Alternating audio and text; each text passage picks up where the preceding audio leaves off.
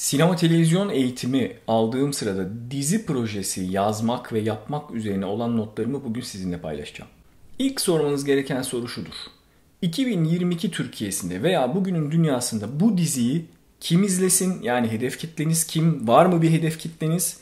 Ve neden izlesin? Hemen şimdi kağıt kaleminizi alın ya da bilgisayarınızı açın ve birlikte aklınızdaki fikri nasıl ete kemiğe büründürebiliriz, aklınızdaki dizi projesini nasıl yazabiliriz üzerine adım adım ilerleyeceğiz. Dizinizin bir ana önermesi olmalı ve genel hikayesi aklınızda net olarak oluşmuş olmalı. Bunu hemen kağıda dökmelisiniz. Burada önerme kavramı kafa karıştırıcı olduğu için önce önermeyi kısaca anlatalım, sonra devam edelim. Önerme yani temel mesaj izleyicinin bilinçaltının fark edeceği, algılayacağı tüm izleyiş süresince içten içe ona eşlik edecek olan hikayenize dair temel fikirdir. Örneğin, iyilik her zaman kötülüğü yener. İyilik her zaman galip gelir. Bu bir önermedir. Önermenizin akılda kalıcı olması, algılanabilir olması önemlidir. Senarist ilerleyen aşamalarda kimi zaman senaryoyu yazarken tıkanır. Karakteri ilerletemez, olayın akışını ilerletemez. Bu gibi zorluklar yaşar ama aklında önermesi netse ha bu önermeye göre yani iyilik her zaman kötülüğü yener örnek önermesine göre mesela benim karakterim bu durumda bunu yapar. Bu olaylar zinciri içerisinde eğer benim vermek istediğim temel mesaj önermem buysa o zaman böyle şeyler olur der ve rahatlıkla senaryosunu yazmaya devam eder. Tekrar akışa dönelim. Dizinin ana önermesinde genel hikayesini net olarak yazacaksınız. Karakterlerin tek tek hikayelerini yazmış olmanız lazım. Ana karakterleri daha uzun yazabilirsiniz. Diğerlerini daha kısa birer paragraf halinde yazabilirsiniz. Peki karakter yazmak ne demek? Karakterinizin hikaye içerisindeki adı, soyadı, yaşı, cinsiyeti, annesinin babasının adı, annesinin babasının mesleği, kardeşleri, neleri sevdiği, neleri sevmediği, kendi mesleği, hastalıkları varsa hastalıkları, ilgileri varsa ilgileri, beklentileri, hayalleri bunların hepsini hikayede vermeyecek olsanız bile siz karakteri tanımak için mutlaka kağıda dökmüş olmalısınız. Yani aklınızda o karaktere dair en ufak bir soru işareti bir açık nokta kalmamalı. Özellikle ana karakterler mutlaka detaylı şekilde yazılmış olmalı. Karakterleri yazıyorsunuz. Tagline yazıyorsunuz. Dizi hakkında çarpıcı, tanıtıcı, sloganvari reklam niteliğinde bir tek cümle yazmanız lazım. Bu dizinizin flash reklam tanıtımı. Peki logline yazmanız lazım devamında. Logline ne? Hikayenizi bir iki cümleyle asla daha fazla değil bakın iki cümle bile değil genellikle tek cümleyle dizinin neyi anlattığını ifade etmeniz lazım. Birinci bölümünün sinopsisini yazmanız lazım. Tretmanını ve senaryosunu tamamen yazmanız lazım. Genel olarak dizi projelerinde bir yapımcıya gittiğinizde sizden dizinin genel hikayesini isteyecek. İlk sezonun tüm bölümlerinin hikayelerini isteyecek. Bakın tretmanlarını ya da senaryolarını demiyorum. Ama bir yarım paragraf, bir paragraf her bölüm tek tek ilk sezonda ne anlatıyor? Birinci bölümün tamamen sinopsisini, tretmanla senaryosunu hepsini yazmış olacaksınız ve senaryosunu bitirmiş halde yapımcının önüne koyacaksınız. Bir mood board yapmanız lazım. Yani mood board şudur. Dizinizin rengi ne olacak? Mat renkler mi, pastel renkler mi? Daha önce yapılmış hangi dizilere, filmlere benziyor? Duygusal tonu ne olacak? İşte e, komedi mi, e, drama mı, trajedi mi? Bunların hepsini mutlaka kafanızda oluşturmanız ve bununla ilgili bir mood board oluşturmanız lazım. Yine mood board'da e, ne tür oyuncular, hangi oyuncularla çalışmak istiyorsunuz? Bu, bu oyunculara dair örnek resimler, daha önce başka filmlerde, dizilerde, projelerde yer almış oyuncuların resimlerini koyabilirsiniz. E, önereceğiniz akıldaki örnek fotoğrafları koymalısınız oyunculara dair. E, eskiden sezonlar genelde 13 bölümdü. Artık diziler e, yeni trendlerde yani mini diziler 3 bölüm 5 bölümlük bile diziler var. O yüzden bu konuda artık piyasa çok daha esnek. Yeter ki sağlam, istikrarlı, tutarlı bir hikayeniz olsun ve bu hikayeyi doğru anlatabilecek bir projeniz olsun. Yani isterseniz 5 bölümde anlatın, isterseniz 10 bölümde. Çernobil harika bir mini dizi bence ve 5 bölümlük bir dizi. Dizide ama tabii şöyle bir detayı unutmamak lazım.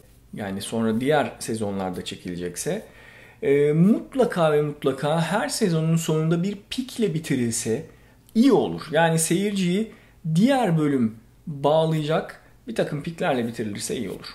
Senaryonun atomu fikirdir. Bunu asla unutmayın. Fikir tüm özü barındırır içinde. o fikri hikaye boyunca taşıyacak ve yaşatacak olansa karakterdir. Yani karakteriniz önermenizi çok iyi özümsemiş olmalı ve ona göre hareket etmeli. Senaryoda oluşturulan her karakterin ne işe yaradığını bilmelisiniz. Gereksiz hiçbir karakter koymayın, yerleştirmeyin akışınıza, hikayenize, senaryonuza. Varsa çıkarın, atın. Buradaki en büyük problem yazarların, senaristlerin hikayelerine aşık olmaları, bağlanmalarıdır. Oysa ki objektif bakmak istiyorsanız kesinlikle bağlanmamalısınız. O yüzden hikayenizden olaydaki akışta fazla olan şeyler, karakterler içinde fazla olan şeyler ne varsa çıkarın atın. Hatta mekan tasarımında bile o kadraja girecek gereksiz şeyler varsa onları da çıkarın atın. Net olsun yani seyirci, izleyici baktığında onu net olarak görebilsin, algılayabilsin. Kafa karıştıracak hiçbir şey olmasın. Öykünün geçtiği olay evreni, çevre, mekan, ortam kahramanı tanımamıza yardım eder. O yüzden buna çok net tanıtılmalı. Bakın uzun metraj sinema filminde daha yoğun, daha kısa sürede daha ani değişiklikler olabilir. Oysa ki dizi uzun soluklu bir iş. O yüzden dizide değişimleri zamana yayabilirsiniz. Yani hızlı olmasına gerek yok. Bir anda anlatılmasına gerek yok. Sinema aklınızdaki bir fikri, bir hikayeyi, sistemi izleyene tanıtmak. Aslında siz bir nevi bir ürün tanıtıyorsunuz. Yani aklınızdaki fikir ve hikaye bir ürün ve siz onun e, temsilcisisiniz. Prezentasyonunu yapıyorsunuz. Dolayısıyla aklınızdaki o önermesi olan hikayeyi, fikri çok net karşıdaki insana yavaş yavaş tanıtmak, anlatmak gerekiyor. En önemli şey merak ve gizem. Mutlaka hikayenizde meraklar, gizemler oluşturacak, seyirciyi bağlayacak, seyirciyi meraklandıracak, takip etmesini gerektirecek ipuçları olmalı. Ve biz tüm bu akış içerisinde işte o kahramanın dönüşümünü, karakterlerin dönüşümünü, onların hikayesini tıpkı uzun metraj sinemada olduğu gibi dizide de izliyoruz. Yani sinemanın e, senaryosunun nasıl olması gerekiyorsa tabii ki dizinin de temelde teknik olarak aynı şekilde olması lazım.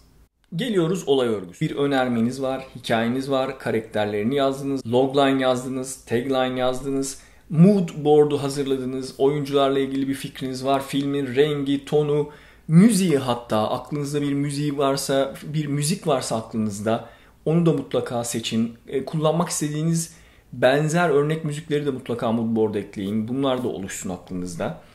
Artık aklınızda filminiz yavaş yavaş ete kemiğe bürünüyor. Bir o hikayeyi anlatacağınız bir olay örgüsü, bir hacim oluşturmanız lazım şimdi. O ne demek? Üç boyutlu bir şey bu da. Karakterler o olay hacminin neresinde duruyor? Onların birbirleriyle ilişkileri ne? Süreç içerisinde gelişecek olaylar birbirini nasıl takip ediyor? Bunların birbiriyle ilişkisi ne? Hangisi hangisinin olmasına neden oldu? Hangisi hangisini engelledi? Bunların hepsi olay örgüsü dediğimiz şeydir ve kafanızda oluşur. Bunu da net bir şekilde yazmanız, oluşturmanız lazım. Birbirinden ilgisiz olayları, karakterleri, bunların eylemlerini çıkarın, atın. Çünkü birbirinden ilgisiz bir akış e, İzleyici koparır, distrakte eder. Bunu asla istemiyoruz. İzleyici kopmayacak, hep bağlı kalacak, hep özdeşik kalacak, hep özdeşleşmiş şekilde hissedecek kendini filmde. Yeterince sağlam bir olay örgüsü kurabilirseniz seyirciyi hikaye içerisinde çok rahat sürüklersiniz ve hatta istediğiniz yerde şaşırtırsınız. Dizinin hangi şekilde bölümlere ayrılacağına yazar senarist karar verir. Kaç bölümlük bir hikaye olacak? Aslında yapısal olarak uzun metraj filmlerde de bölümler var. Ama dizilerde bu bölümleri ta en başından yazar kafasında mutlaka kurgulamış olmalı. İlk bölüm nerede başlıyor, nerede bitiyor, hangi olayla başlıyor, hangi olayla bitiyor, ikinci bölüm nasıl, üçüncü bölüm nasıl bunu mutlaka oturtmuş olmalı. Peki hikayeniz bir ana türe dair olabilir, dahil olabilir. Yani ben komedi çekeceğim, ben trajedi çekeceğim, drama çekeceğim falan bunları söyleyebilirsiniz. Ama illa artık bu çağda şu aranmıyor. Yani illa tek türe bağımlı kalıp baştan sona tek tür içerisinde üretmelisiniz içeriğinizi diye bir şey yok artık. Aynı anda hem romantik olan hem komik olan bir şey işte romantik komedi diyoruz. Üretebilirsiniz. Dolayısıyla artık türler arası geçişler daha esnek ve daha kabul edilebilir. Bir metaforla dizi üretimini açıklarsak bakın şu anda yazmaya başladığınız şeyi uzun bir tren yolculuğu olarak düşünün. Yani birçok vagonu olan bir trenin uzun bir yolculuğa çıktığını düşünün. Trenin kendisi bir bütün olarak bir yolculuk yapar. Bu dizinin kendisidir. Ana hikayedir. Ana çatı, ana iskelettir. Ama bununla birlikte her vagon da tek tek ayrı bir hikaye yaşar yol boyunca. Her vagon işte dizinin her bir tek bölümüdür, tekil bölümüdür. Dolayısıyla her vagonda ayrı ayrı şeyler yaşanır. Ama tüm vagonlar, ama tüm vagonlar bütün dizinin bütününe hizmet eder. Dolayısıyla yine burada şunu söyleyeceğiz. Her bir bölümde tek tek kendi içinde bir giriş, gelişme, karışıklık ve çözüm döngüsü olur. Ama o her vagondaki olan bu olayların hepsi aslında ana hikayeye hizmet eder. Aslında çeken vagon baştaki lokomotiftir. Türkiye'de son yıllarda dizi sektöründe üretilen işlerin büyük bir kısmı yurt dışına satılıyor ve çok ciddi gelirler elde ediliyor. Siz de bu aşamada eğer yurt dışına satabilecek bir proje üretmek istiyorsanız kendinize şu soruyu her aşamada lütfen sorun. Yaptığım iş yurt dışına satılabilir mi? Hikayem ya da bu hikaye ülke dışında da yani benim ülkem dışında da bir geçerliğe sahip bir hikaye mi? Başka insanlar tarafından da empati kurulabilecek, sempatik bulunabilecek bir hikaye mi? Anlaşılabilecek bir hikaye mi? Bunları mutlaka düşünmeniz ve her aşamada sorgulamanız gerekir. Yerel kodlarla yapılan diziler dünyada kabul görüyor. Çünkü insanlar e, kendinden farklı kültürlerde ama özünde çok benzer problemleri yaşayan, mücadele eden insanların bunlarla mücadelesini merakla izliyor, merak ediyor. Yine şehirli kadın hikayesi her zaman dikkat çekiyor, önemseniyor. Kadın hikayeleri güçlü hikayeler. Buradan gerçekten iyi anlatılar çıkabilir. İnsanlar pırıl pırıl işler izlemek istiyor. Bakın zaten hayat yeterince yorucu. Siz kalkıp bir de hayatın yoruculuğunu belgesel gibi ekrana yansıttığınızda insanlar bunları izlemek istemiyorlar. Sinema kurgusal bir şey. Kurgulamalısınız. Yani bir evren oluşturmalısınız. Bu evreni bir gerçek içerisinde oluşturacaksınız tabii ki. Dünyanın realitesi içerisinde oluşturacaksınız. Yani bahçenizde, bir evin odasında, bir okulda, bir havaalanında, hayata dair mekanlarda oluşturacaksınız elbette. Ama oluşturduğunuz şey kurgusal bir evren olacak. Yani gerçeği göstermek belgeselciliktir.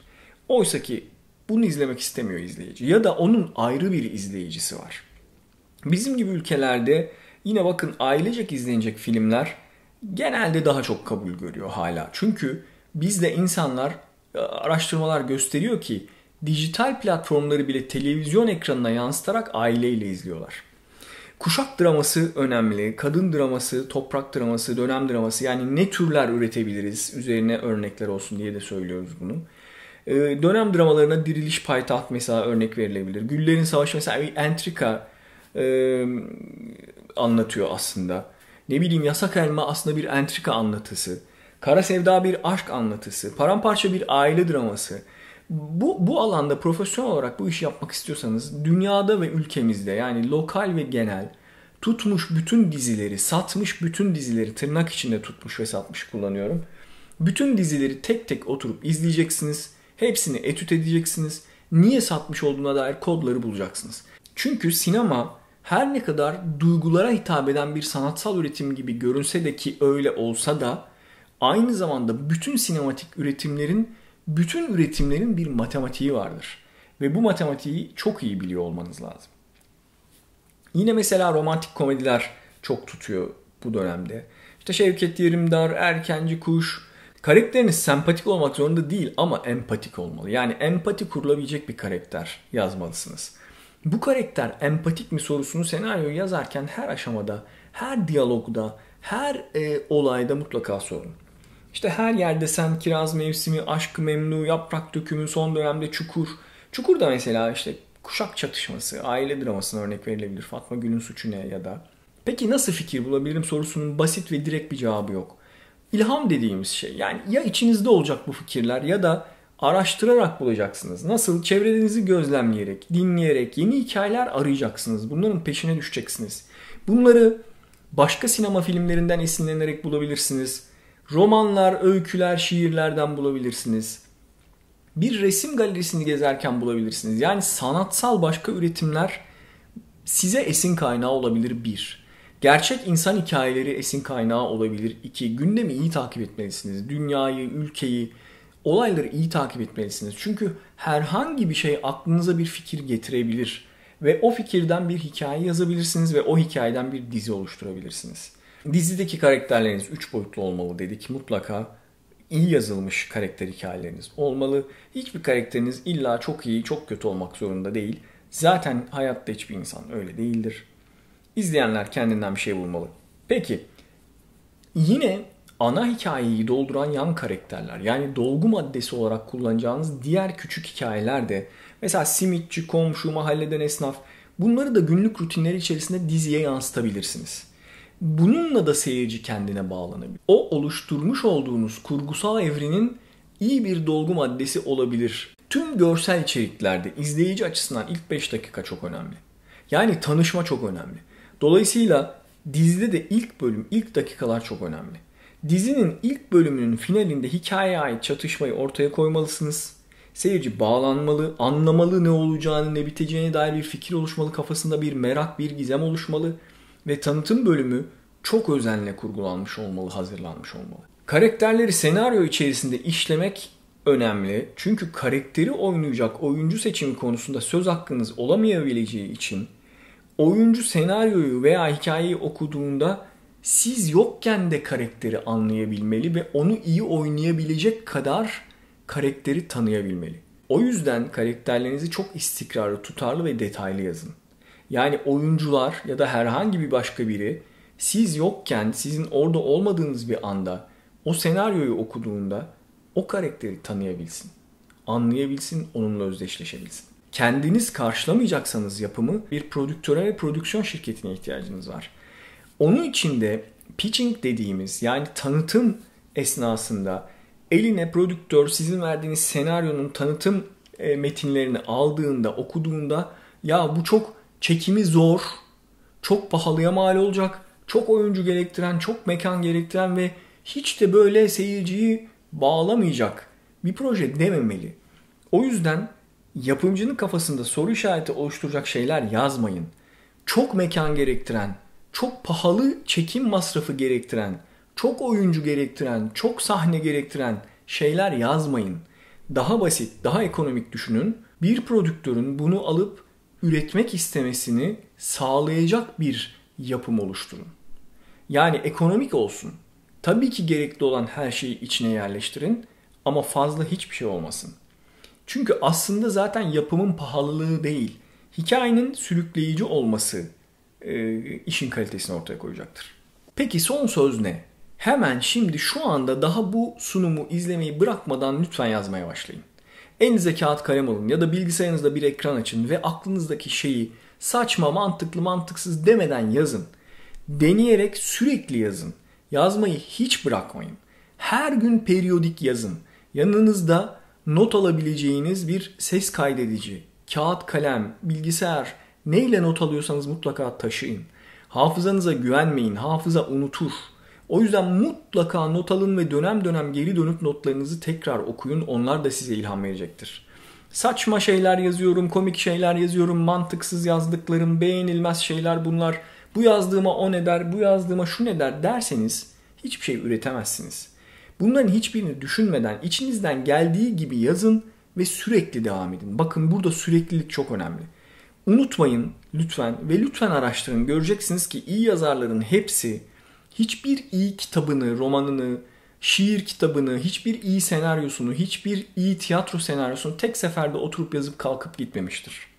Hepsi yıllarca bunu bir meslek gibi yaparak, günlük olarak yazma işine bir zaman ayırarak iyi şeyler üretmiştir. O yüzden siz de her gün buna bir zaman ayırın ve bunu bir meslekmiş gibi hassasiyetle yapın. Sonunda başaracaksınız. Buna inanın. Şimdiden başarılar.